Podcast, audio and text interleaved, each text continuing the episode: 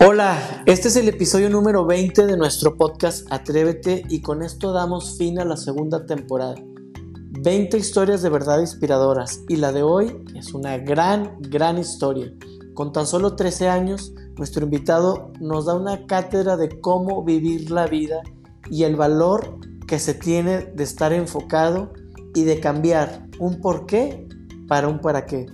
Héctor Hugo Nale nos cuenta su historia a través del cáncer cómo lo llevó a crear su fundación Honor and Legacy y cuáles son sus aspiraciones futuras en el mundo del fútbol americano y convertirse en un gran conferencista. Por favor, escucha a este jovenazo de tan solo 13 años. Síguelo en su página de Instagram como Héctor H-Fútbol, F-O-O-T-B-A-L-L, y su página de Honor and Legacy, Honor X Legacy con ya al final. Y a mí, un servidor, GC Domínguez Coach. En Instagram, las tres páginas. He de pedir una disculpa a la madre de Héctor porque en repetidas ocasiones digo Héctor Hugo Nale Guerrero, cuando en realidad su apellido es Héctor Hugo Nale Herrera. Me quedo con el lado paterno de la madre porque este muchacho en realidad es un gran guerrero. Sin más, vayamos con mi amigo Héctor.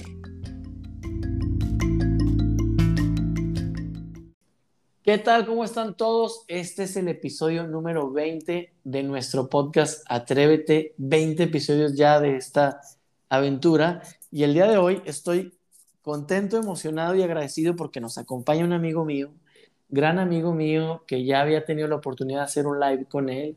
Y bueno, ahora nos regaló este espacio. En el cierre de esta segunda temporada está con nosotros Héctor Hugo Nale Guerrero. Mi Héctor, ¿cómo estás? Muy bien, José. Eh, muy feliz de estar aquí contigo, eh, cerrando la segunda temporada de Atrévete. Muchas gracias, Héctor. Y bien contento que, que estés cerrando tú la, la, temporada. Para mí es un honor que un jaguar esté entrevistando a otro jaguar, hablando del fútbol americano, y que, y que tu mamá nos dio la oportunidad de ser la madrina de, de este proyecto. Y bueno, ahora que estés tú con nosotros, para mí es un gran honor. Y hablando de honor, platícanos de tu fundación que creaste que se llama Honor and Legacy. ¿Cómo nace Honor and Legacy y cuál es el propósito principal de esta asociación? Bueno, Honor and Legacy nace porque a mí me diagnostican cáncer en, en septiembre de 2020 y y pues al principio la, la, primera pregunta que te haces cuando te dan esas noticias es ¿por qué yo? ¿por qué yo? ¿por qué yo? Y pues ya después de darle muchas vueltas al asunto, te das cuenta que no es porque yo, sino es para qué. Entonces ahí fue cuando nace la idea de hacer una fundación con el apoyo de mis papás para apoyar a todos los niños con cáncer que no tienen seguro médico o que no tienen el dinero para para sus tratamientos de cáncer, porque también nos dimos cuenta que eran, que eran muy, muy costosos. Y pues el propósito es eso, sino recaudar dinero de donativos y pues dárselo a ellos para sus quimios o sus operaciones. Qué, qué padre, qué interesante y qué ejemplar, Héctor. ¿Cuántos años tienes, Héctor? Eh, acabo de cumplir 13 en mayo. 13 en mayo. Y te, te, diagnostican a ti en septiembre de 2020, ¿correcto? Sí, cuando tenía 12. Ok, cuando tenías 12, de eso ya vamos a hablar que fueron nueve meses. ¿Por qué Honor and Legacy? Ah, bueno, pues mientras estaba yo en mis pensamientos a las 2 de la mañana, me metí a YouTube y busqué historias de pues de gente que también le había dado cáncer, porque yo también sentía que era el único que le pasaba eso en el mundo. Y pues me di cuenta que a un jugador de, del NFL también le, le dio cáncer. Y pues ya cuando él salió del, del cáncer, dijo unas palabras en una entrega de premios muy importante, que era siempre acordarte la palabra honor and legacy que era honrar a los que ya pasaron por cáncer y sobrevivieron y dejar un legado para aquellos que son los que siguen. y pues ahí fue cuando se me ocurrió usar esa palabra. Híjole, me, se me pone la piel chinita, Héctor, de escucharte una vez más, porque ya, ya había tenido el honor de, escuchar esto y, se me hace muy, ejemplar lo, lo, que haces y lo que descubres. ¿Para qué, ¿Para qué te llegó esto? ¿no? Y te quiero preguntar, ¿qué, qué sentiste cuando me dijiste ahorita, oye, ¿sabes qué? Yo sentía que pues nada más me estaba pasando a mí cuando descubres que hay más personas, jugadores de fútbol americano y chavos de tu edad que están pasando por esto, ¿qué sientes, Héctor? Pues la verdad es que se siente, digo, va a sonar un poco raro, pero se siente bien no ser, no ser el único, ¿verdad? Porque así como que es como que tienes un amigo, o sea, muy parecido a ti.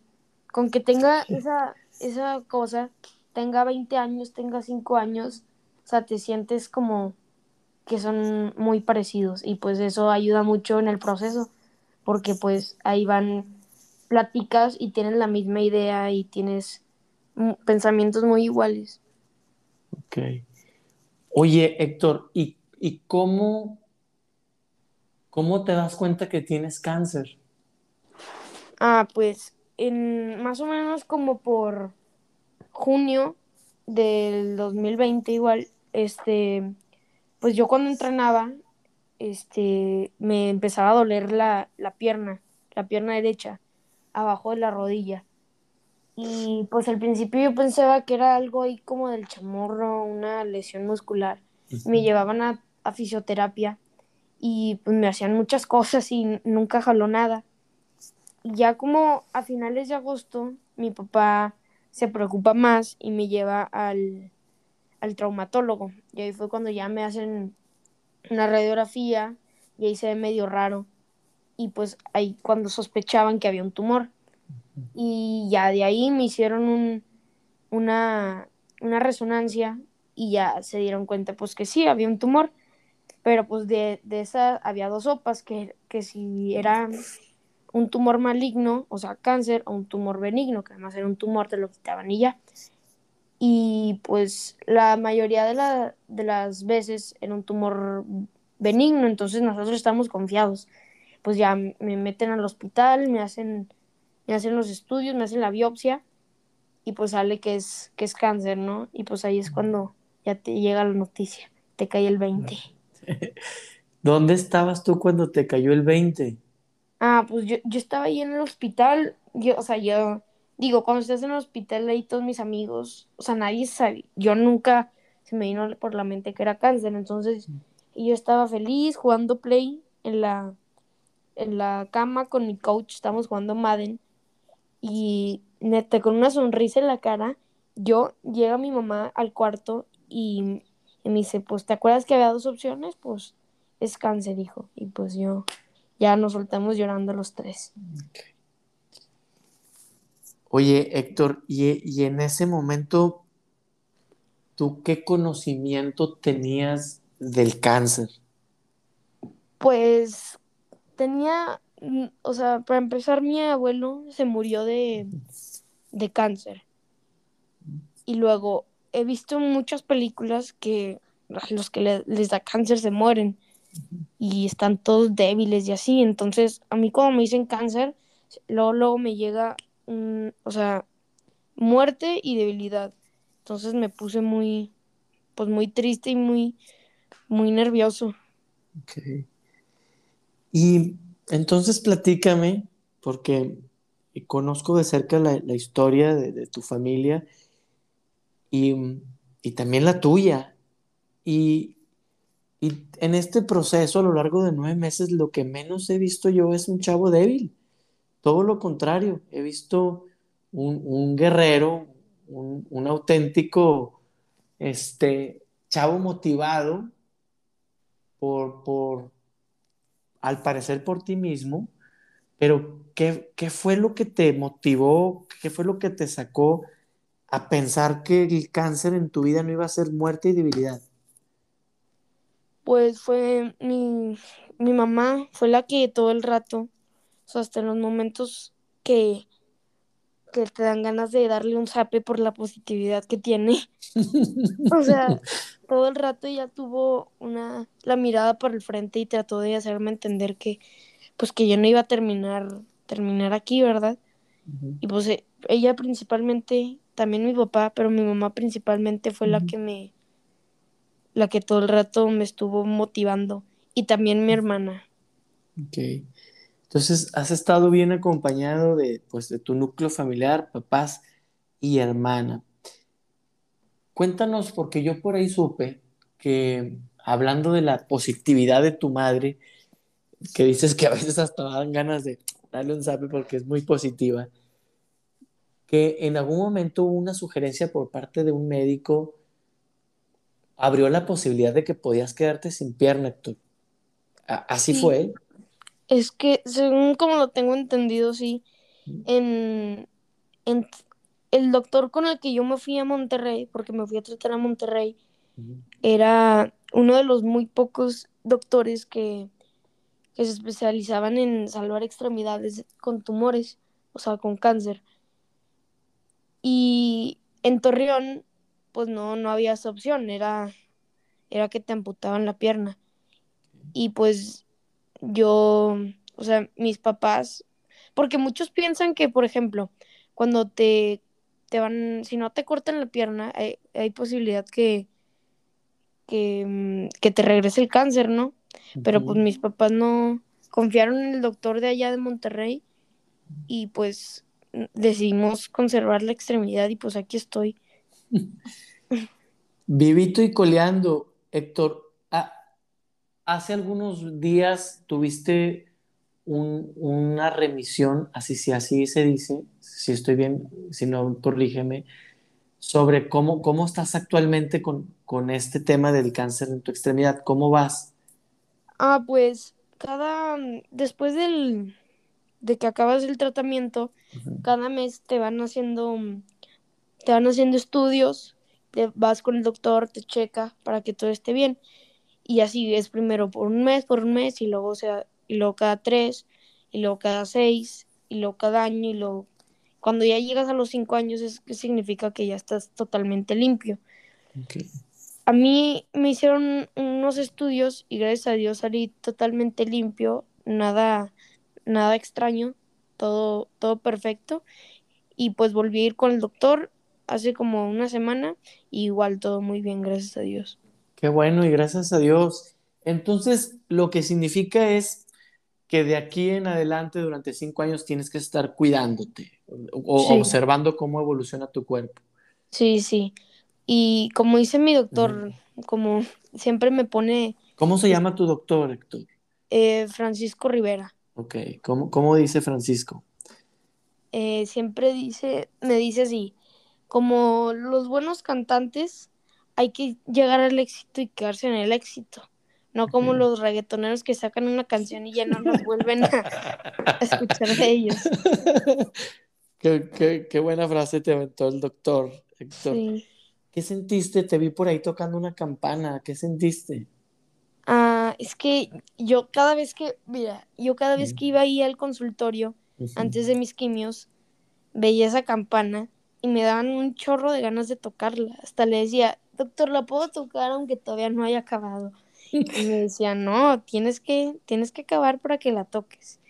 Y pues cuando acabé, me dieron, me dio una felicidad, o sea, tocarla porque era como, o sea, cumplí mi meta y pues no fue fácil.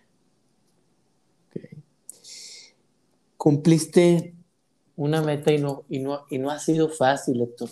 Puedo, puedo imaginarlo por ahí he tenido el gusto que has acompañado a mi familia de alguna manera y te lo agradezco mucho a ti y a tus padres que han tenido, gracias a Honor and Legacy, esta delicadeza de estar, de estar viendo por muchas familias. Cuéntanos qué han hecho, o sea, qué, has hecho con, cuáles son las primeras historias que, has participado Honor and Legacy.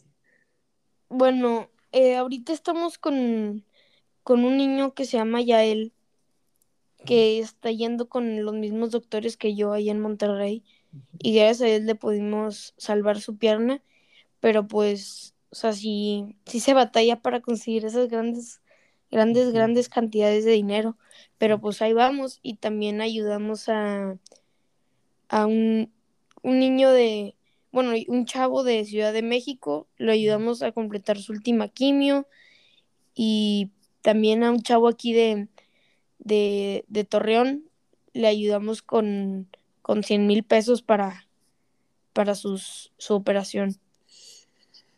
Bueno, pues es una gran cantidad de dinero la, que han podido distribuir y sobre todo es una gran cantidad de amor la que están repartiendo, Héctor, está padrísimo. Eh, que, que esta lección que estás aprendiendo, que aún no termina y que seguramente te va a acompañar la lección por el resto de tu vida, que a mí me parece maravilloso que hayas pasado del por qué a mí, sino el para qué y que estés construyendo junto a tus padres y seguramente la gente que te está apoyando en Aurora Legacy. Se me hace maravilloso, te, lo aplaudo de, de sobremanera.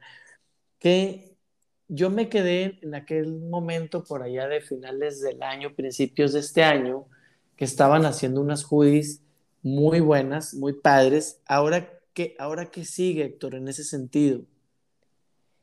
Ah, bueno, este, verdad que pues las hoodies son para invierno, ahorita ya nadie va a andar queriendo hoodies.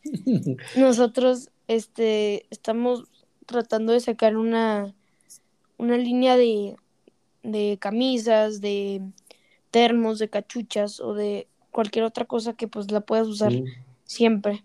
Pero pues realmente esa, las, la ropa no es, o sea, el dinero que se gana y de ahí sí se va para los, los niños, pero no, mm. no es la primera, no es la fuente principal porque pues realmente son, son ganancias mínimas a comparación, ¿verdad? ¿Qué, ¿Qué necesitaría escuchar una persona como yo o alguien que, que, tenga una situación, que no, que no tenga de cerca la situación que ustedes tienen, Hugo, Héctor, para poder, ¿cómo lo inspiras tú para poderte apoyar? Sé que hay un grupo muy interesante, si lo quieren nombrar, aquí en Torreón que te está apoyando, un grupo grande, pero, o a quienes te estén apoyando, si los quieren nombrar con todo gusto, ¿qué necesita la gente saber para que esté apoyando a Honor and Legacy? Ah, bueno, pues realmente con nos pueden seguir en, en Instagram y ahí vamos, nosotros estamos pues pidiendo ayuda por ahí cuando lo necesitamos. Y tú dices, no, pues, o sea, no tengo, no tengo 100 mil pesos a la mano ¿cómo? y no los puedo donar. Pues lo que, o sea, con 50 pesos, con 100 pesos, con lo que tengas, o sea, realmente eso sí ayuda aunque tú no creas y también puedes ayudar compartiendo todo o si conoces a alguien que, pues algún empresario o alguien que sí pueda ayudar significativamente, pues le, le puedes decir para que él nos, nos ayude directamente. Qué bien. Oye, Héctor, estoy impresionado de lo bien que te desenvuelves eh, cuando te entrevistan, hasta en inglés, canijo. ¿Esta habilidad la has estudiado o la tienes natural? No, no la he estudiado, aunque sí debería. pues yo, yo digo que ya la tienes ahí bien desarrollada. Es la exigencia de tu parte la que quiere desarrollarla y está perfecto que la perfecciones. Algo que me inquieta mucho saber, Héctor, es que no lo hemos platicado abiertamente para quienes no lo sepan. Héctor es un jugador de fútbol americano extraordinario y cuando digo extraordinario no se los miento. Yo tuve la oportunidad de ser jugador de fútbol americano de niño a la juventud, vestir los colores que viste Héctor Hugo y cuando he visto tus jugadas son de primer nivel. ¿Qué, qué, te, qué te ha dejado a ti en tu vida a tus 13 años el fútbol americano, Héctor? Eh, bueno, el fútbol americano me ha dejado yo creo la mayor parte de todos mis amigos, para empezar, que fueron muchos los que me ayudaron a pasar este proceso, eh, también me, me trajo pues muchas, me abrió muchas puertas con muchos coaches. También pues construir una familia, ¿no? Como, como en cualquier otro deporte, construir una familia que pues te acompaña a todos, a todos lados. También, pues me dejó por una parte física, pues me hizo, me hizo más fuerte, me hizo más rápido y pues algo que sí me, me enseñó a, a desarrollar fue el liderazgo, algo que pues en mi posición es, es clave, que porque soy coreback y pues ahí el liderazgo es muy importante y también he aprendido a ser un líder. Qué, qué inspirador, carnal, porque mm, tener la, la, tu edad, estar tan enfocado en esto que te apasiona y descubrirte como, descubrirte como el líder y reconocer que en el camino, tú lo dijiste, construir una familia que te ha acompañado, se me hace a mí algo espectacular, fuera de serie, que, que lo estés viviendo con esa intensidad y de esa manera. ¿Qué, qué es lo que, qué es, cuál ha sido la experiencia más grande que has tenido con un coach?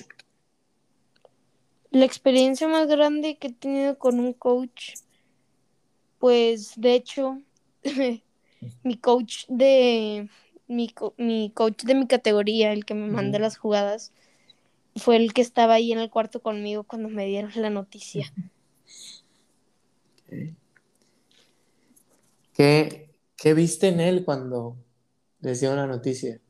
Pues yo, yo vi que, mm, según yo, yo me acuerdo que cuando dijo eso mi mamá, solamente abrió la boca, o sea, no lloró, no, no se puso como que nada más abrió la boca, se quedó impresionado y se fue y al siguiente día ya vino y platicó conmigo porque como que no lo podía asimilar, ¿verdad? Sí. Sí.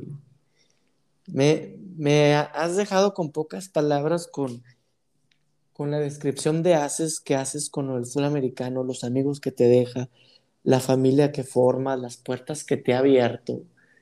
Y, y, entonces, ¿cuál es el siguiente, o sea, cuál es el siguiente paso de Héctor con, como en tu estado actual de salud, que afortunadamente, como dijiste hace rato, gracias a Dios va saliendo?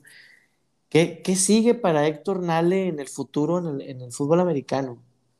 Ah, pues ahorita estoy recuperándome, agarrando, volviendo a agarrar condición volviendo a agarrar fuerza. Y pues ya digamos que cuando ya esté, ya esté al 100, pues quiero intentar de irme pues al extranjero porque allá es donde están las, las buenas oportunidades. Okay. ¿Ya has estado alguna vez por allá, Héctor, en alguna clínica o entrenando? Sí, este, cada, cada año me iba en enero a entrenar allá con un con un coach y también me iba a jugar partidos de, o sea, de, un, de una selección que hacen allá y que me invitaban y pues allá jugaba. Pero, pero sí, es, lo que he hecho. ¿Y cuál es tu, tu, experiencia de, o sea, qué, qué, resumes al, al, estar allá? ¿De qué te das cuenta? Ah, pues te das cuenta que por algo la NFL está en ese país. Porque, o sea, allá no, no te vas a encontrar al, al niño que cuando el coach está dando, está dando indicaciones, está arrancando el pasto, se está, está quitando la tierra de los chutes. O sea, allá todos están enfocados y tienen una meta y están dispuestos a hacer lo que sea por cumplirla. Okay.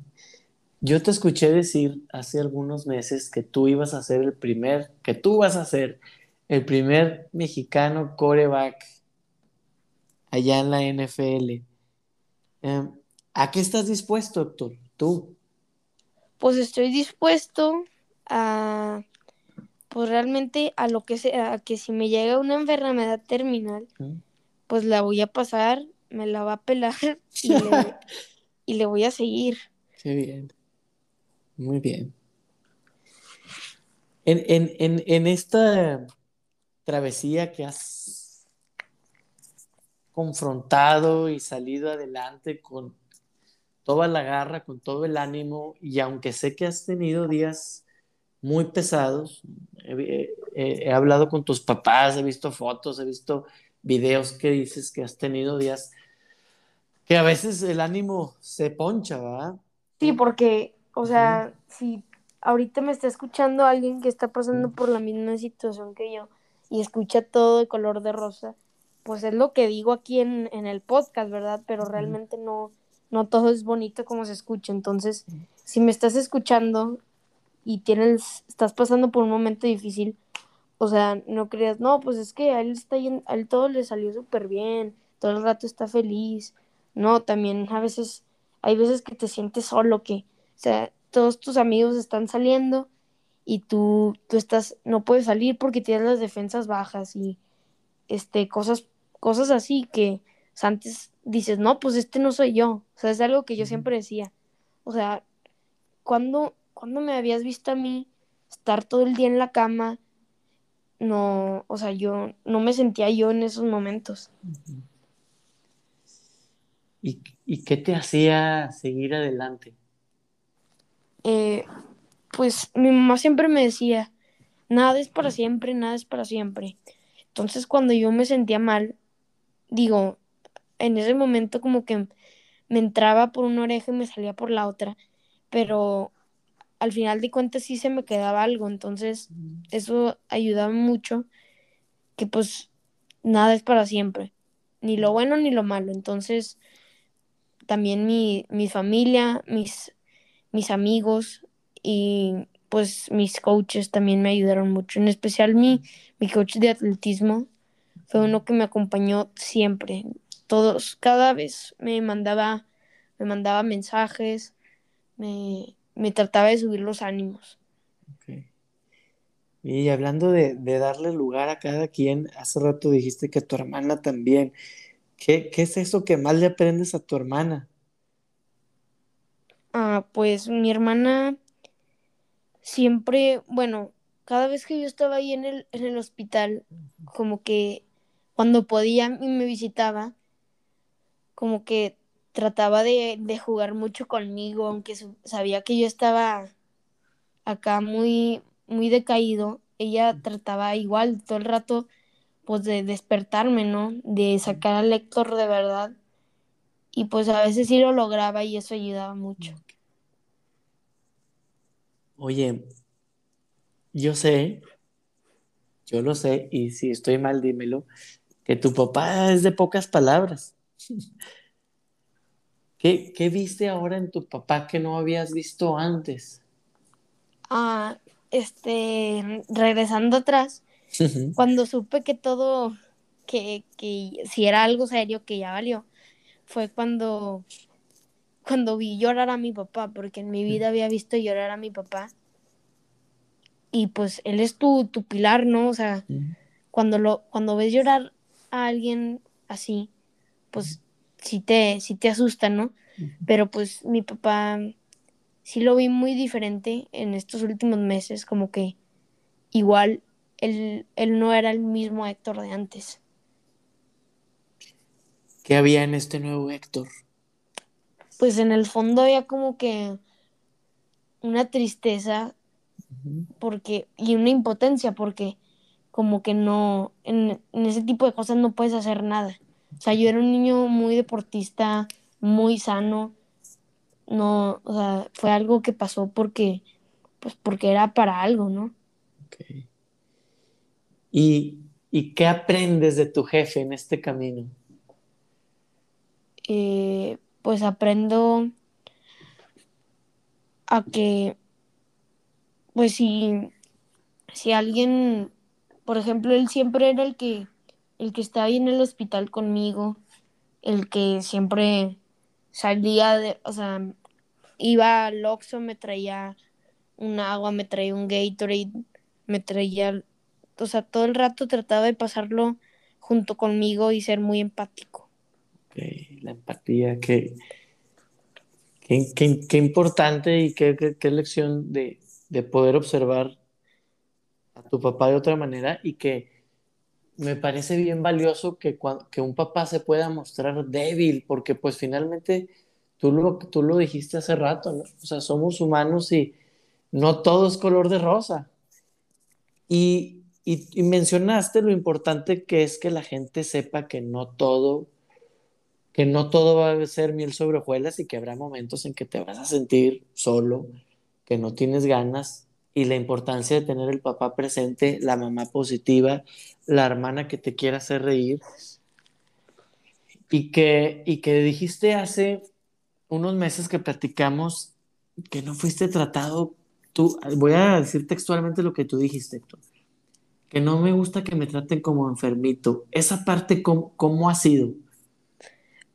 Ah, pues, o sea, por ejemplo, algo que pues, cuando, te voy a poner un ejemplo, un día yo, yo siempre, bueno, ahorita también que ando pelón, este, todo el rato quiero, o sea, uso cachucha. Y un día fui a la panadería con mi papá y no usé cachucha.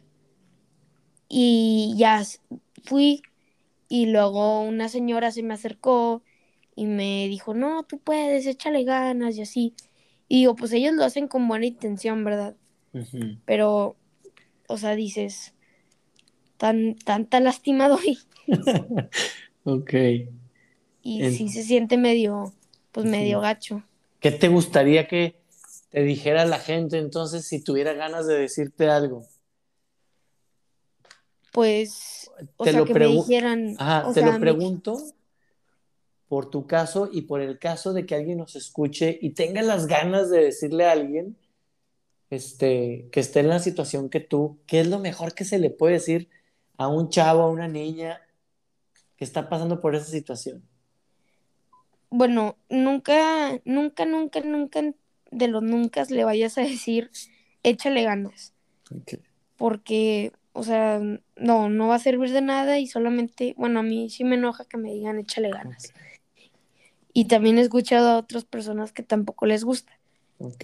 Algo que le podrías decir a alguien es, o sea, es, mira, hay de dos sopas, te puedes quedar, bueno, algo que a mí me dicen mucho y mis papás y me ayuda, ¿verdad? También depende de la persona.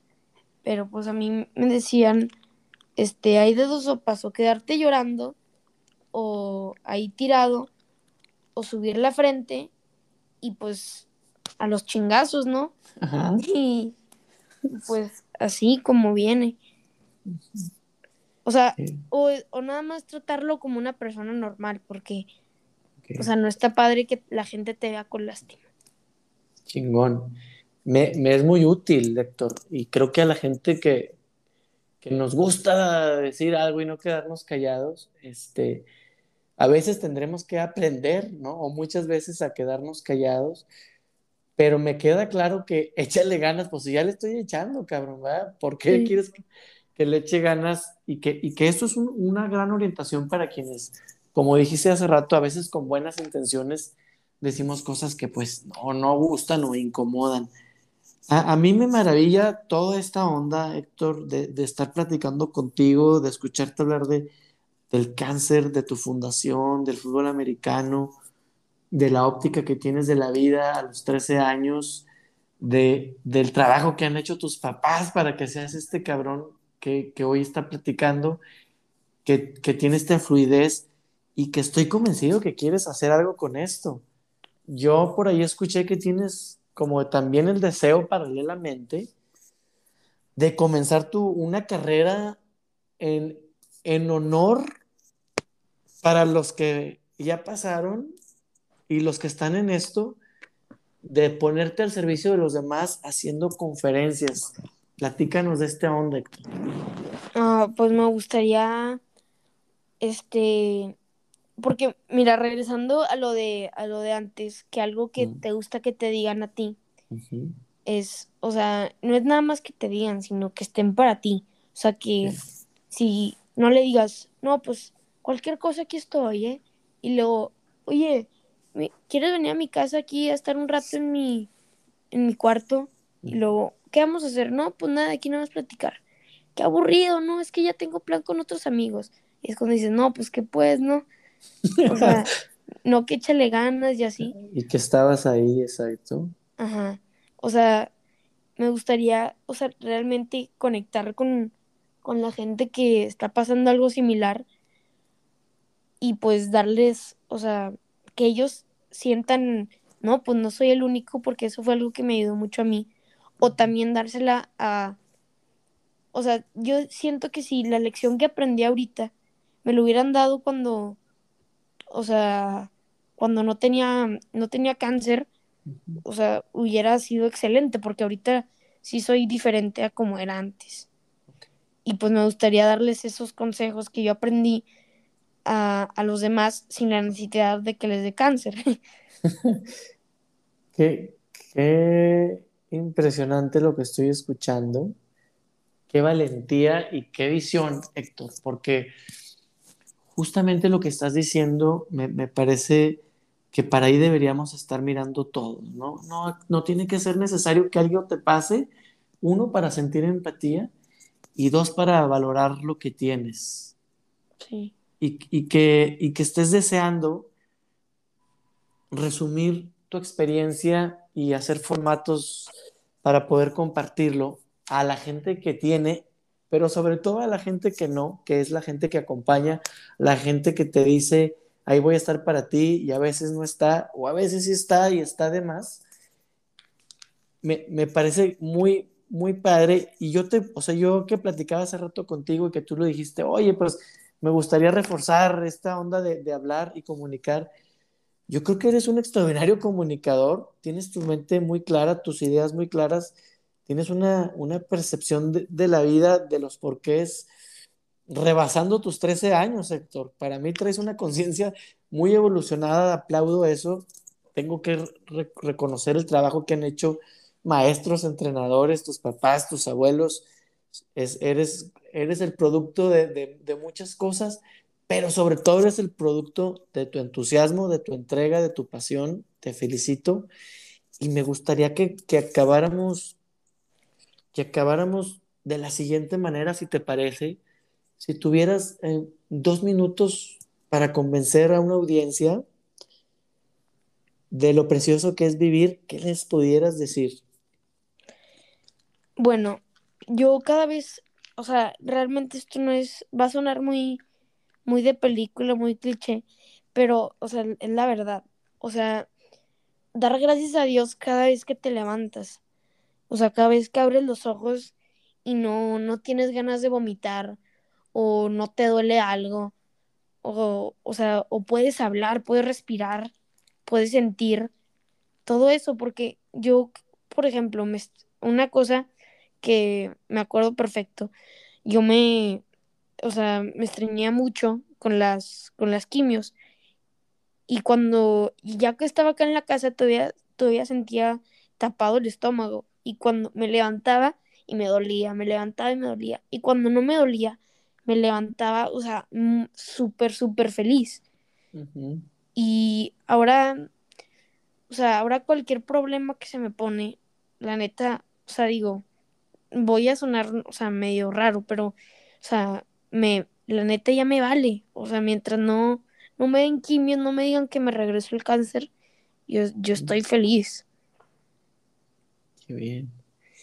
Te agradezco un chingo, Héctor. Eh, estos minutos que nos has regalado. Creo que me has dejado mucho tiempo sin, sin habla, eh, pasmado para bien.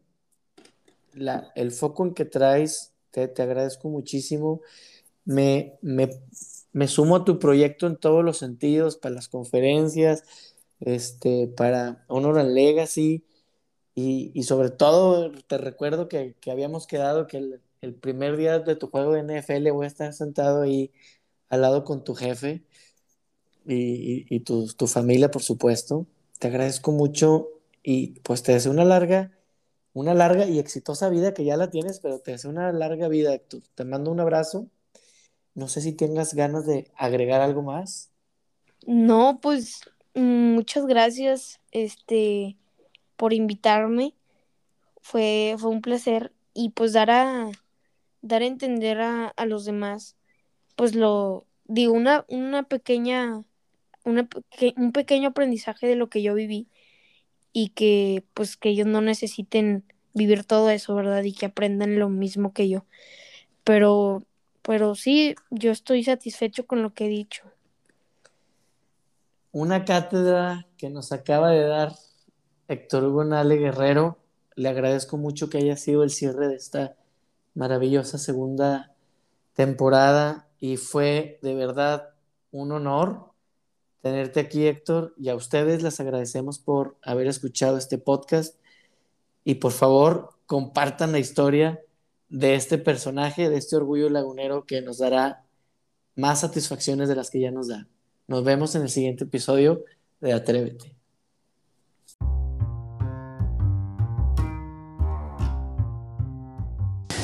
Gracias de nuevo infinitas a este muchacho, tan solo 13 años, de verdad es que no, no me la creo.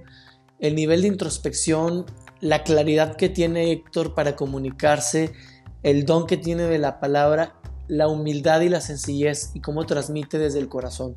Gracias a Héctor, gracias a sus padres por la confianza y no me queda más que decirte que si te gustó este episodio, si te es útil o crees y estoy convencido de que este episodio le puede servir a alguien más, ayúdame compartiendo. No nos quedemos con esta información, que llegue a más gente. Nos vemos en la siguiente temporada de Atrévete.